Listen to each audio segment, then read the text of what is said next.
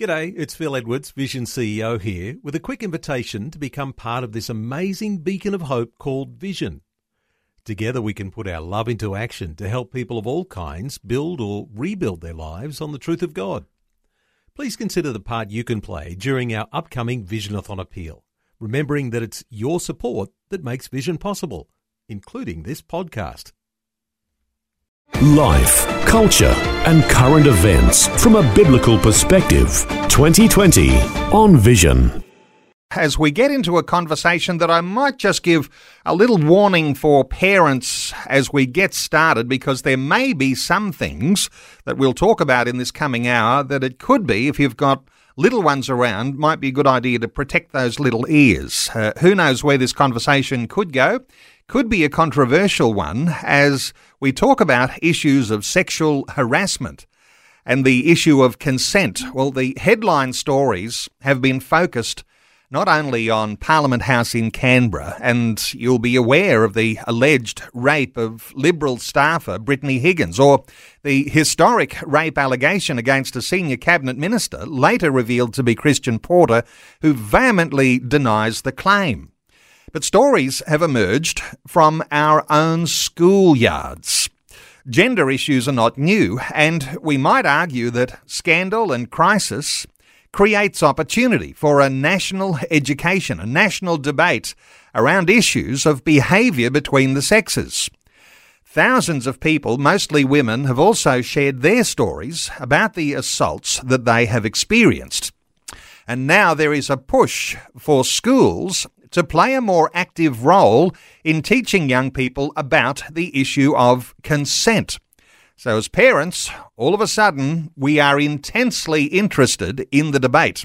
What will schools teach our children?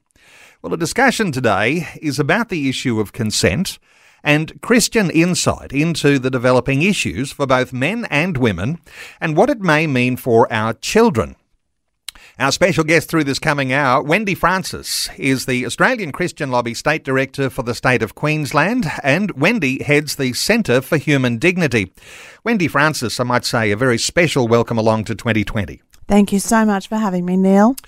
Uh, Wendy, there's so big and so diverse things that we could talk about today. We have to start uh, with the fact that consent has become a problem because the issues around sexual harassment, sexual violence, even rape have become a problem. These things have come to light. How do you see the size and the extent of the problem we're going to talk about today?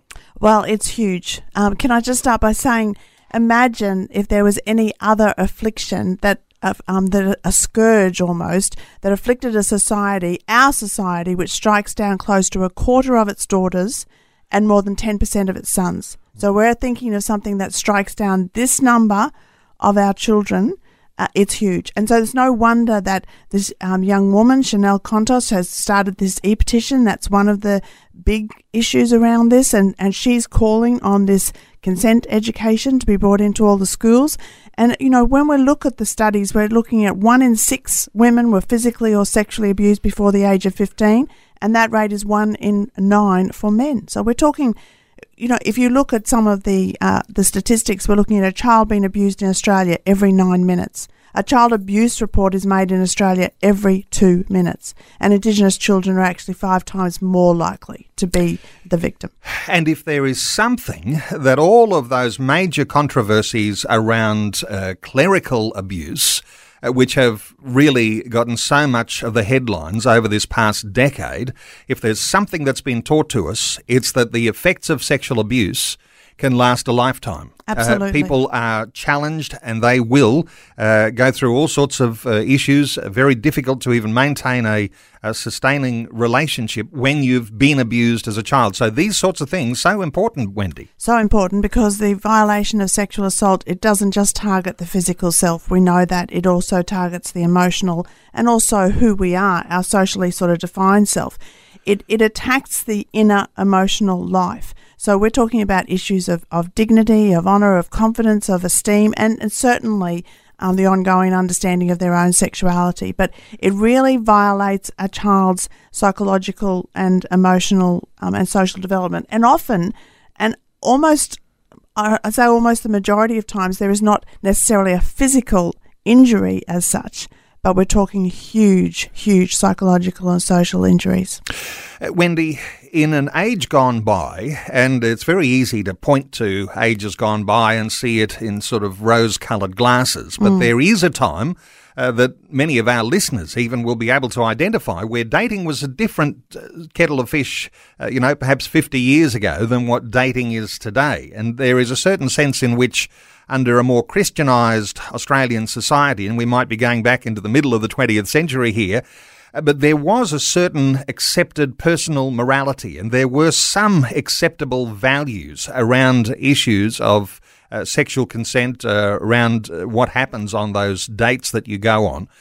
This is changing now. We don't have anything like that to hold on to. And now, of course, if you don't, uh, there's the push for new standards and new laws around these things.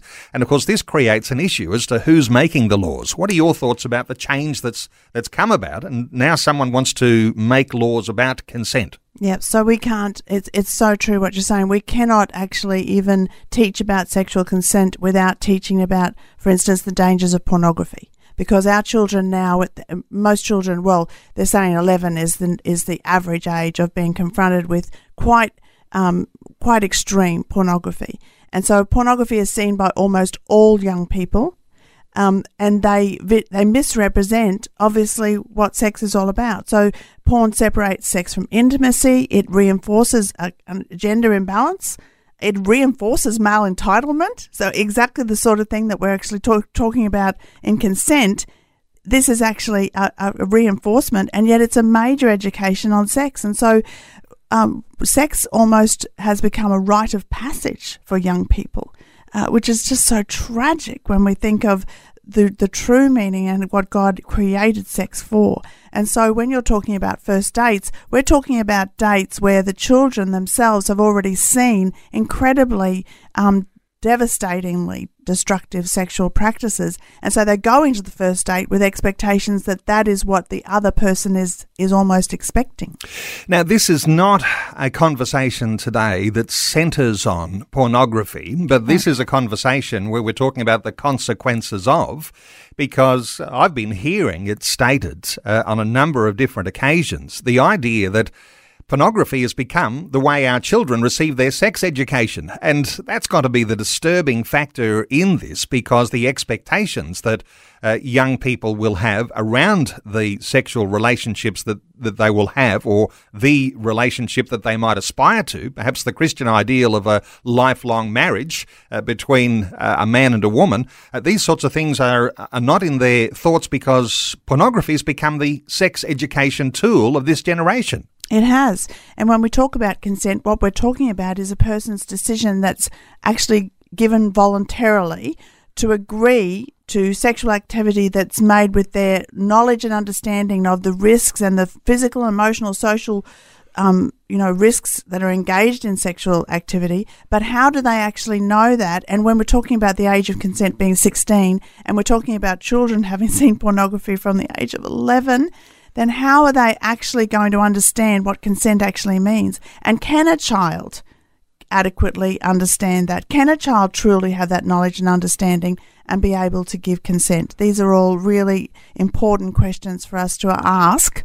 Um, but but I think we've got to start exactly where you started. That Houston, we have a problem. I mean, we really have a big problem. We have a problem. Uh, let's continue just talking about some foundations as we get this conversation underway. And I'm going to invite listeners to join into our conversation too. You might have your own insight, your own input to have. Uh, we'll open our talkback lines very shortly.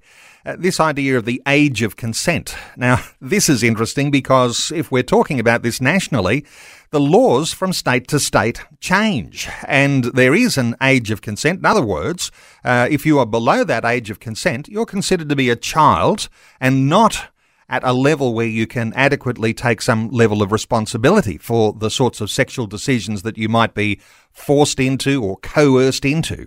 Uh, let's talk about age of consent for a moment. What's your understanding, Wendy, so far as how the states go with this age? So my understanding is that in Australia, the age of consent is 16 for all states and territories, except, as you say, Tasmania and South Australia, where it's actually 17. Okay, so we're talking 16 across most of the states, 17 in South Australia. And is there a proposal in what you've heard about what these sorts of new consent laws might contain? Is there anything in there about the age that that might be either altered uh, or reinforced? Any any thoughts there? There has always been a push to lower the age of consent, which I would vehemently oppose. Uh, but I haven't seen that in any of the teaching around consent. But the teaching of consent is is now being proposed from 12 years of age. So we're talking about it from um, grade seven. Uh, so we're talking 12 years of age. So we're talking we. My own grandchildren have sat through lessons where they've had to use uh, different methods of putting on a condom. This we, we are t- teaching children how to have sex safely. And so, of course, we're actually teaching them about how to say yes. And I would argue that the teaching of consent is a problem because we're teaching them how to say yes, whereas I want to teach them how to say no.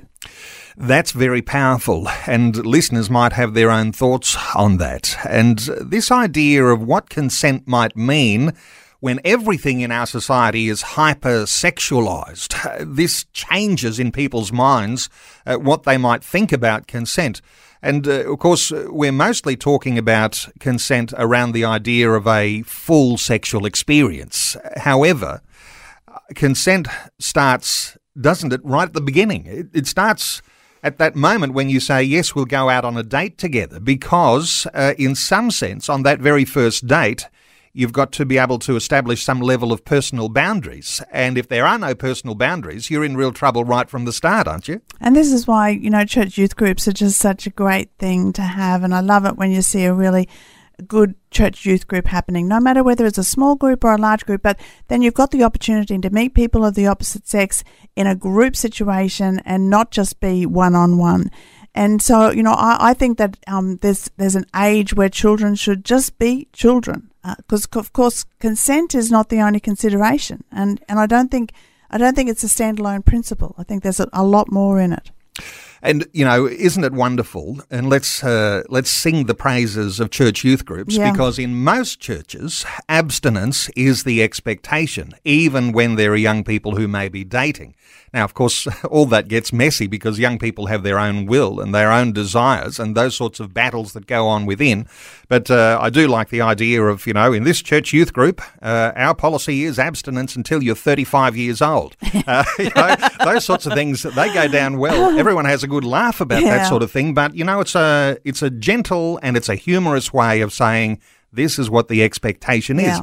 But that expectation doesn't finish outside the youth group. That extends also into our adult years, doesn't it? It does. And we've got to realise that um, children are going to be sexually curious and they want to do what they think their friends are doing. So if their friends around them in the youth group are hearing the same messages about abstinence, that will be a, a real encouragement to them. But you're right that um, the idea of going into our whole um, our adult life, I, I still think you know there are there are huge issues of consent, and there are huge issues of of you know who who is it that we hug freely? Who is it that we you know it's it's it's an ongoing conversation. But for, for young people, they are actually marinating in a sexually deviant environment. So for them to be for them to be able to find their friends in a, in a youth group that is teaching abstinence is just so worthwhile. It's not popular for people who are outside the church to think about abstinence because one of the things that people love to explore is their own personal sexual freedom. And one of the accusations that's pointed to the church is that somehow or other you want to take my personal freedom away. Well, here we have, Wendy Francis, the illustration of what happens if you ignore the, uh, the way that, uh, that church might have a constraint around those ways that you conduct a relationship. And when I say church, I'm talking about a biblical foundation here that your body is the temple of the Holy Spirit. Now, let's uh, be Christian here for a moment. Uh, God is pretty specific uh, in various passages in the Bible. One of those is around uh, issues of sexuality and uh, that the body is the temple of the Holy Spirit. Uh, let me just, for uh, for listeners, uh, talk about uh, you know the Bible.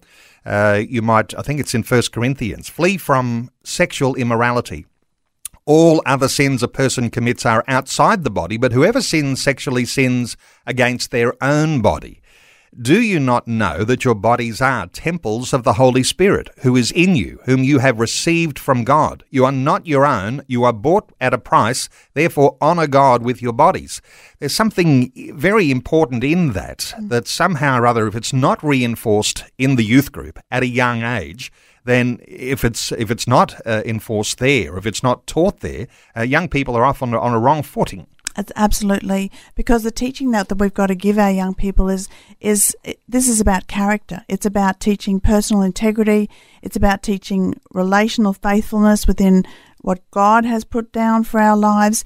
It's not about telling children just don't do it. It's actually explaining what God's plan for them is and showing them how it's the best way to live and and and as adults we have to demonstrate that in our own lives helping you make sense of life, culture, and current events from a biblical perspective. 2020 on Vision.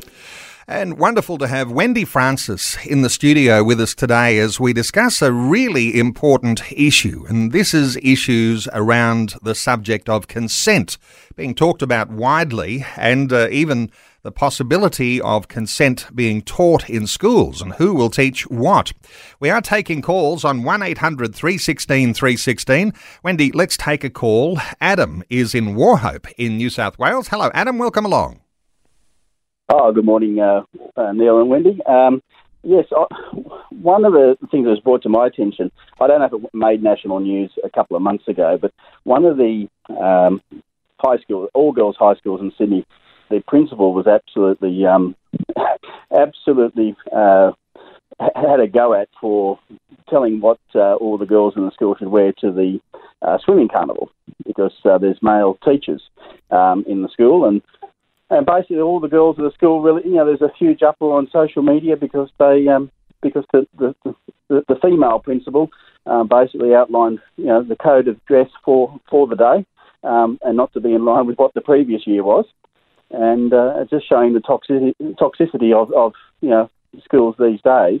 And uh, children are, allowed to sort of do whatever they want, and as soon as someone with authority uh, points along the lines of what they should do to not you know not have the wrong sort of attention brought to them, um, a whole different other cultures come in to say that, that that's excusing when you say that, that you're excusing that uh, rape and all these other things are okay. Um, so Adam, very disturbing. You're demonstrating just how sophisticated and complicated and controversial uh, talking about these issues are. Wendy, what are your thoughts for Adam?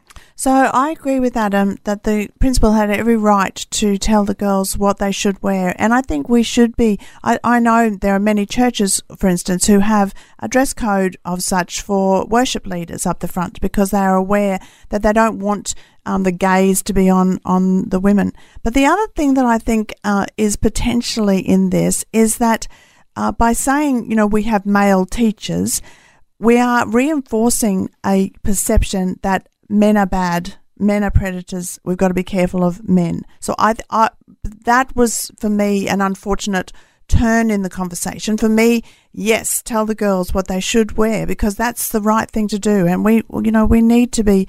I mean, none of us would be walking through shopping centres now not aghast at some of the things that the girls are wearing.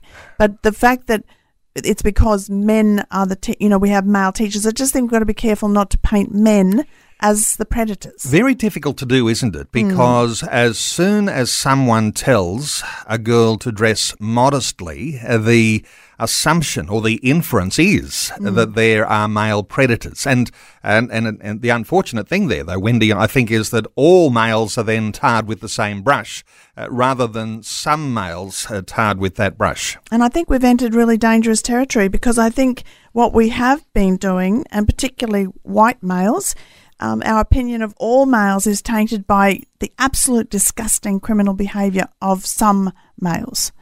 Uh, and and whilst it is true that the majority of sexual predators are male, and and I, it's also absolutely true that most women have a personal story of some form of sexual harassment occurring in their lives. It's absolutely true, but every male is not a predator, and and so you know I, I think you know it's probably a good time to talk about that school in in that had the assembly. Neil, do you remember that story? Uh, yes, I'll thank Adam for uh, his contribution. Yeah. Thank you so much, Appreciate Adam. it, Adam. Uh, talkback line open one 316 316. Yes, a couple of weeks ago now, wasn't it? A Mm. school assembly in Victoria, and I think it is the town of Warrnambool. And good morning to Warrnambool listeners.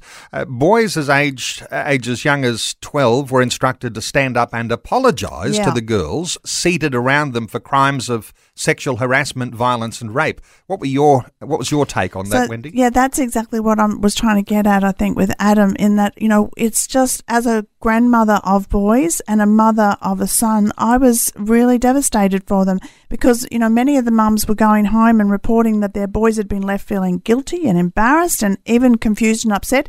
12 year old boys not necessarily even sure of what they've been accused of doing. And so, you know, this is. Uh, this is really diabolical, I think, when we turn it to that to that extent. And I certainly understand the confusion of the boys, and I can't help but wonder how we have come to this when we're when every male is to be suspected, and that that is a dangerous place to be. Taking calls, 1 800 316 316. Let's hear from Jane in Sydney. Hello, Jane. Welcome along. Hi. Um,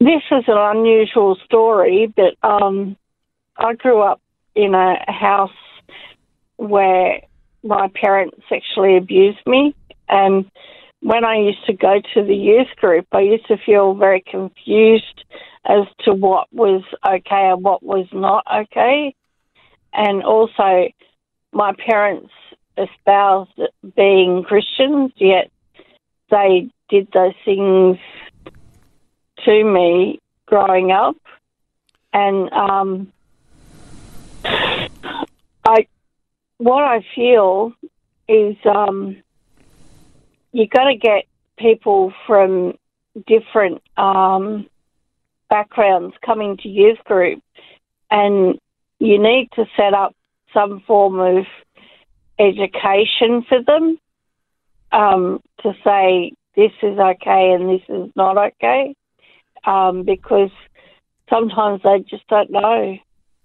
I agree so much, Jane, and my heart breaks for you. And I'm so, so sorry that you had um, that childhood. Uh, and it's diabolical and it's so wrong. And I pray that God will be able to heal your heart. Um, but the problem also for youth leaders is that, you know, many, there are a lot of kids who are not experiencing what you've experienced, and then there are always some who are. And so they need to somehow try and really get to know these children so that they can know wh- which ones need help. But you know, I have um, close family who are educators, and they say that you know they can tell when a child uh, is is somehow hiding some secret. Um, how to get that secret out is sometimes very complicated, but God God's heart must break because I know that my mother's heart just breaks to hear your story. Jane, thank you so much for having the courage to call in. 1 800 316 316. If you want to join in our conversation, we are talking around this issue of consent. If we're talking a Christian position on this, Wendy Francis, abstinence, it cannot be an old fashioned term any longer. Somehow or other, it comes back into vogue when you're talking about the way that you will be protected uh, in your life as you get things underway, dating, courting, eventually into marriage. Uh, abstinence, an important word. Absolutely. And I would say too, you know, obviously for Christians, abstinence is t- totally understood as God's way.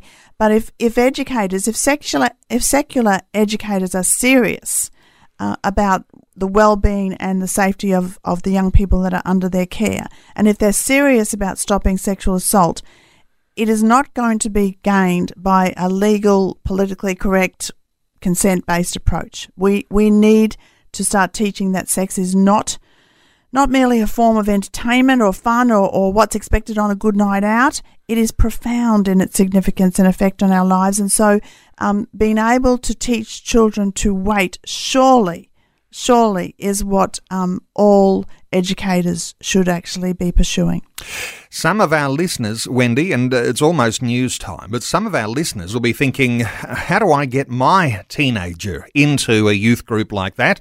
Uh, we don't go to church or we don't force our children to go along to church, but this is the place where they are more likely to be exposed to some issues here uh, around abstinence, around a biblical foundation, where they'll actually have a, a strong rock on which they'll be able to build their lives. And it's one of those things that somehow or other you've got to work hard to get your teenagers involved in that youth group. Absolutely. And the other thing that they'll find is that they'll find um, leaders, strong male leaders, who are going to exhibit uh, exactly what we want as, as in terms of sexual purity. But I would say find a local youth group in a church. I know that you know even down at Beaudesert at Beaudesert Baptist, there's this there's a great youth group, and and it's not uh, actually church kids necessarily primarily that are going. It's kids from the community who are having just a great night out, but they're in a safe context and they also hear about God's way.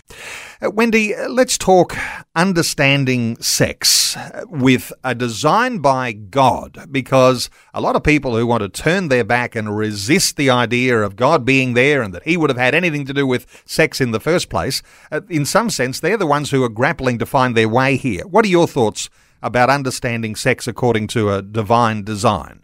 So, sex is a beautiful gift um, by God, designed by Him, designed by God for marriage exclusively. One man, one woman, committed to each other for life.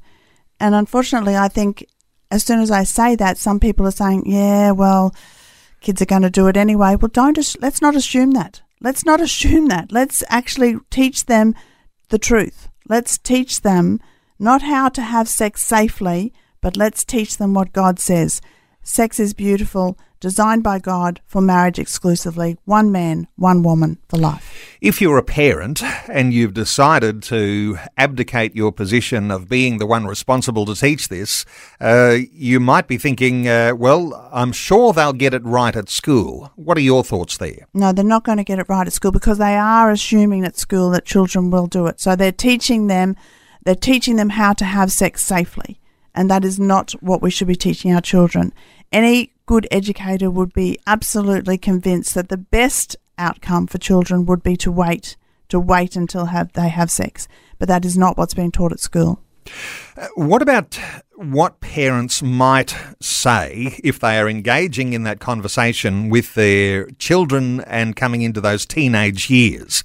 Uh, what sort of thoughts do you have about how the parent might engage there and what sort of you know protective behaviours they might highlight? I think they've got to start early and they've got to start simple.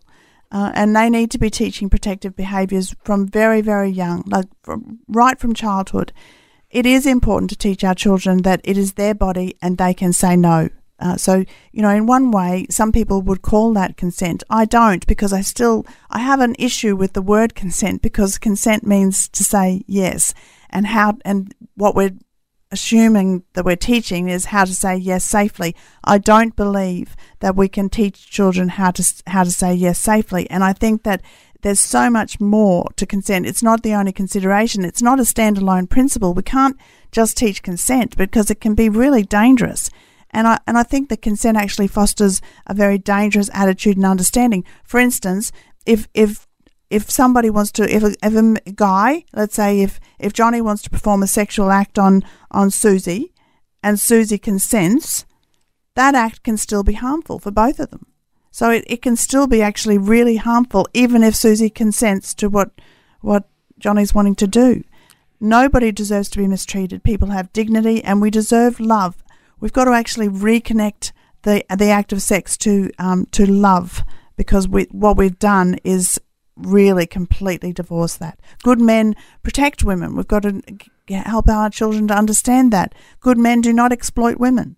Um, I mean, Jesus was very clear about exploitation. He was very clear. It was on the in his Sermon on the Mount. He he talked about he he equated lusting after a woman with your eyes with adultery. Uh, this is one of the Ten Commandments. Like this one of the, it shows what who God is. This the Ten Commandments.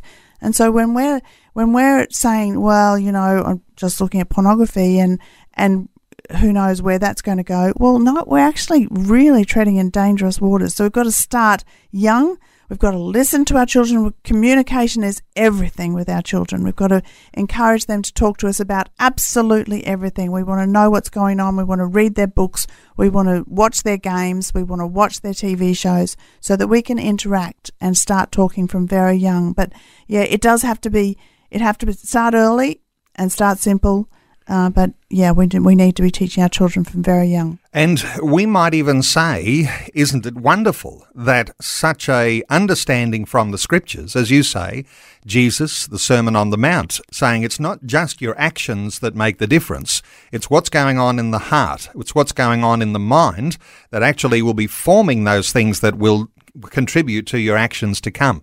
And uh, this, and I think, uh, you know, I think rightly so, uh, this applies significantly here to men, and uh, there's some challenging things that every man needs to address in his own life, in his own heart.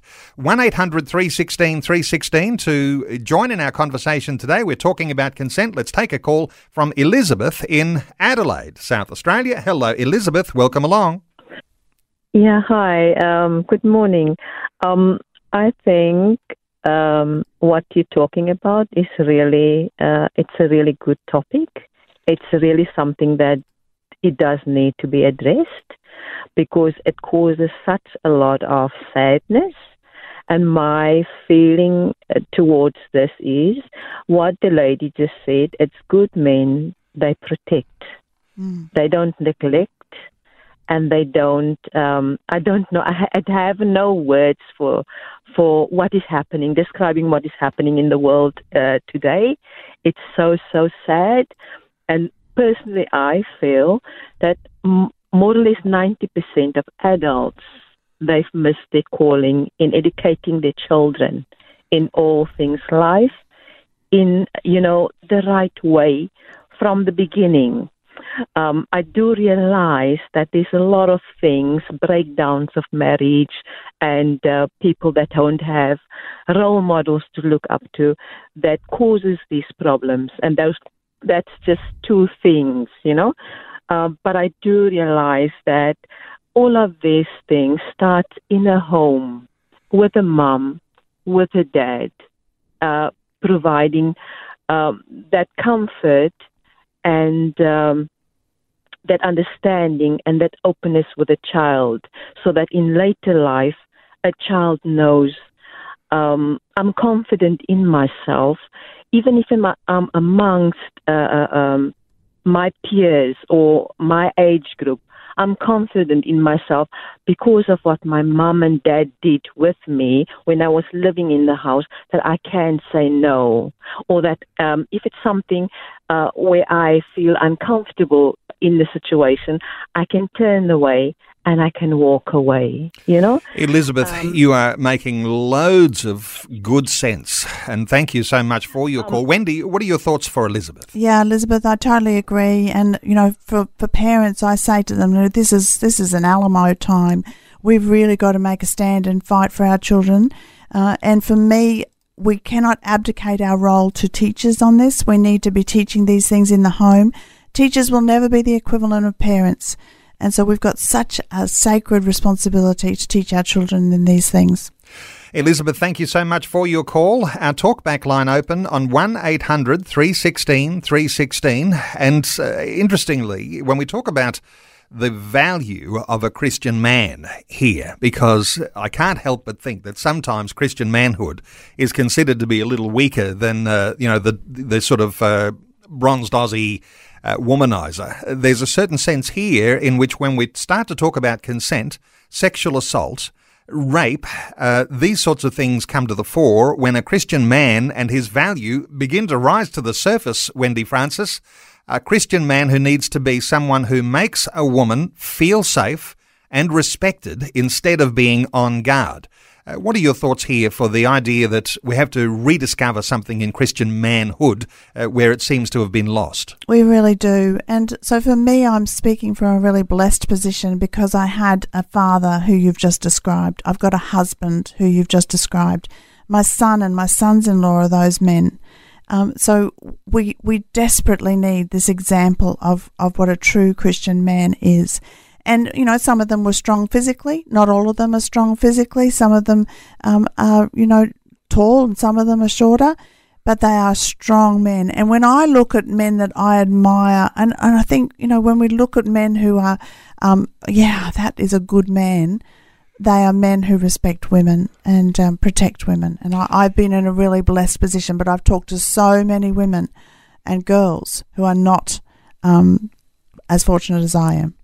Oftentimes, we'll encourage our daughters uh, to date or court and even marry a young man who has a maturing Christian faith. That doesn't mean that they're going to be, uh, you know, the Apostle Paul incarnate again, uh, but there's a certain sense here that this idea of an unequal yoke, the way that we might say, uh, I've raised a young Christian woman in my home, but now she should feel free to go and date any old guy. Uh, there's a certain sense in which what we might appreciate and what we might hope for for our daughters and for our sons is that they might be equally yoked with someone who holds the same values. What are your thoughts here, Wendy? Really important, and particularly for our daughters, we were very careful to advise them on who they should date. If there was any form of coercion, and I'm not talking necessarily even sexual coercion here, but if there's coercion to do something that you don't really want to do, um, then I think that that's immediately a warning, a warning light.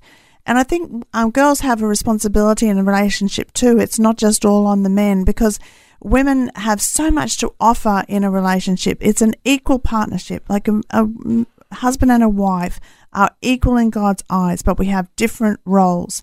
But a woman has a lot of um, a lot of impact on how a man will treat her as well. And I think we've got to actually really demand respect in some cases. But if it's not forthcoming, whew, did Jim, girls? Well, teenagers and coercion uh, and this is the interesting thing here. What you're talking about, Wendy, the idea that sometimes there's this big imbalance that happens, uh, whether it's an age imbalance, which is often the case, uh, an older man, a younger woman, power imbalance, uh, you know, he's got money and she doesn't, uh, uh, strength imbalance, he's a lot stronger than, than she is, probably in, a, in the normal sense of, of a man being larger than a woman. there's all sorts of ways that coercion can happen. And so if you don't have this strength of character coming from a man who respects a woman, you haven't got much hope, have you? No, you really haven't. And when we see the disputes about consent that are happening, um, particularly in, in our current situation, they usually relate to what the consent was actually for. And then it's just a war of, well, he said, she said, and it gets to be an absolute mess. So it's just uh, it's it's very difficult when you're just talking about this this sort of logical concept of, of consent. And teenage girls are, are too young to be responsible for having to give consent. It's too easily coerced. And and I would also add that often coercion is accompanied by too much alcohol. And when we've got alcohol in the mix of it as well, um, then you know we've got a huge issue with with true consent. And we teach about abstinence from alcohol. We, we're very forthcoming in teaching about abstinence from alcohol. We should also be t- also be teaching about abstinence from sexual in- intercourse.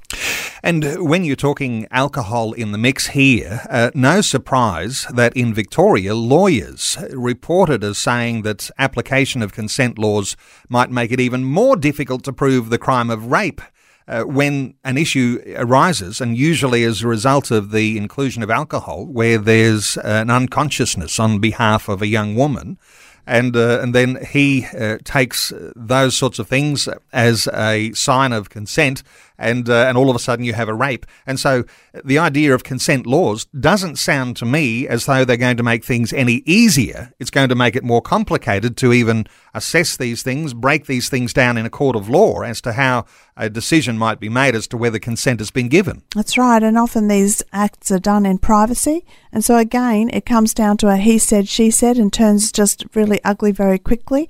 But uh, but you know just because in the in the moment and sometimes alcohol fueled somebody might say yes to something it still doesn't mean that it's right. It doesn't mean that it's right. It can still be a very harmful act. And so i think you know this just just to teach consent is on its own is a, a, quite a dangerous thing. And you know many children we are talking offline before um, neil we were saying you know many children both from Christian and non Christian homes, but particularly from non Christian homes, they don't even understand what sex is for because, you know, we, we've said before online that God is the creator of sex, made it to be a beautiful thing. And so God is the creator of sex. He's the one who designed it. If children don't know that, and if they don't know what sex is actually all about, how can they actually provide informed consent to something that they don't even know? And and you know, in Victoria, where a lot of this is sort of originating from at the moment, Victorian schools have removed scripture teaching from their schools. So the the kids in the schools, secular schools down there, they don't even have the opportunity to hear it in RE or RI, whatever we call it now. You know, the scripture has actually been removed. So we've got a dearth of, of understanding in our children of what sex is actually all about. I can't help but reflect that our impression of what manhood is actually comes from our understanding of a biblical foundation. After all, don't we pray to our Father who art in heaven? There is a certain sense in which throughout the history of the world, and certainly this has been the history of Western civilization, that men have gotten their cues as to a definition of manhood because they've understood the father heart of God. And of course, uh, you can't have unconditional love, unfailing grace, the power to restore the broken-hearted and the fallen unless you appreciate that this is coming from the heart of the Father. And so, men, we take our cues from who God is. Mm. And of course, uh, the perfect picture of who God is came in the image that we have in the incarnate Son of God, Jesus Christ. And so we have this image of manhood. But, but Wendy, so many of the states around Australia are running as far as they can away from this biblical foundation of what manhood is, the thing that's made Western civilization strong. And now we've decided to corrupt the image of what a man and a woman are. And uh, we've decided to to have a synchronizing uh, or a syncretizing of, uh, of how those sorts of things work and do away with these sorts of definitions. We're actually headed for really drastic times if we don't appreciate that there is a, uh, an, an, uh, certainly an image of manhood that needs to be uh, re-established it's just this is a whole nother conversation I because I, I realise um, I've just gotten us deeper know, into some other just, things here. It's huge because in some places now, particularly in our universities, even the word father and the word mother are being um, rejected. So we and we since the same-sex marriage uh, vote, we have um, done away with the the concept of fatherhood and motherhood being an integral part for a child's growing up. We all know that there are tragic tragic circumstances where a child loses a father or a mother, and that has traditionally historically been seen as a tragedy, but it's now actually almost celebrated. Fatherlessness and motherlessness is no longer something to be avoided. It is something that we are meant to even celebrate. So we, we are talking very deeply here in deep terms because, uh, and I could quote stat after stat of how many of the youths, particularly in prison or um, have a, an, a t- teenage pregnancy, all of these things, the, the kids who get in trouble with the law, they're without fathers. Yeah. And it deepens too when we appreciate that we'd like to think the sorts of things you and I are talking about are just commonplace discussed in our church and in the youth groups that our children are going to. But there's no guarantees there either, Wendy. I mean, there's only a certain amount of time. There's so many important discussions to have. Uh, sometimes this one might not be uh, getting to the fore as much as we might think it should. And so there is a certain sense in which at home, when we have a biblical foundation, we recognize the Father heart of God, it's going to be even more important to be able to research and establish these foundations for your own family as uh, the expectation that we'll get those values from our local church. Any thoughts here? And that's quite controversial, I guess. Oh, but it shouldn't be because in our churches we need to we need to talk about these controversial issues because on the weekend I've been with a, a convention of of adults uh, for, for Easter and when I talk about some of the issues that are happening in our kids' schools, many adults are not aware. But if you talk to the kids, they're all very aware. So I think our, our church has got to um, not avoid these controversial issues. They've got to actually really speak deeply into our children's lives of biblical truths around this. It's in every way imaginable. It is in the best interest of children to wait to have sex until they are married, one man, one woman, every way imaginable. I mean, we haven't even touched on STIs. Like we haven't even touched on, on that, which is a, a direct result of children having sex as children.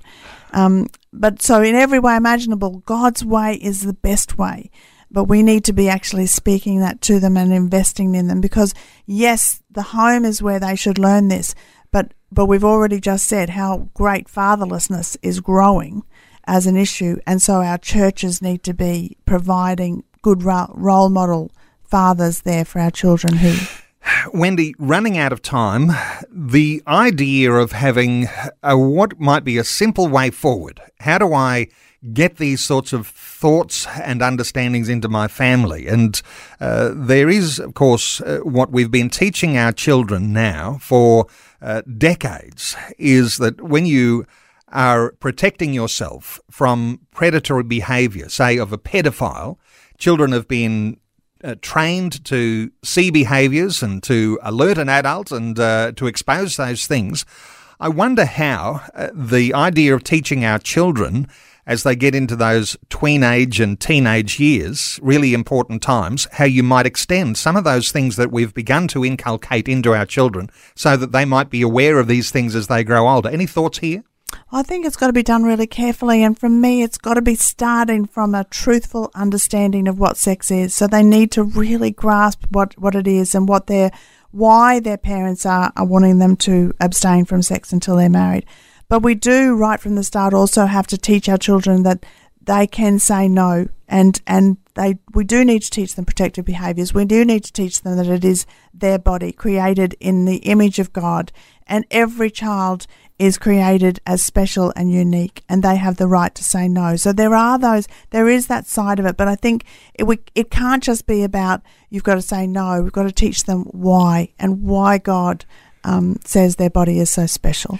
As you say, Wendy Francis, there are so many more things for us to talk about. We might need to set a time sometime in the near future and revisit some of these thoughts and develop some of these extra dimensions a little further.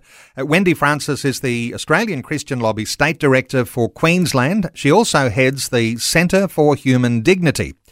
Uh, Wendy, if I point people to the acl.org.au website where they can connect with you, where they can connect with the Centre for Human Dignity, there is a separate web page for the Centre for, uh, for Human Dignity? Uh, at the moment, it's not active, so okay. it's uh, best to go through ACL. All right, mm. you'll find a link there on the Australian Christian Lobby website, mm. acl.org.au. Wendy Francis, always wonderful having these conversations with you, so informative and bringing us back to God's wisdom when it comes to issues around even this very hot topic of consent. Wendy, thanks so much for joining us today on 2020. Thank you, Neil. Thanks for taking time to listen to this audio on demand from Vision Christian Media. To find out more about us, go to vision.org.au.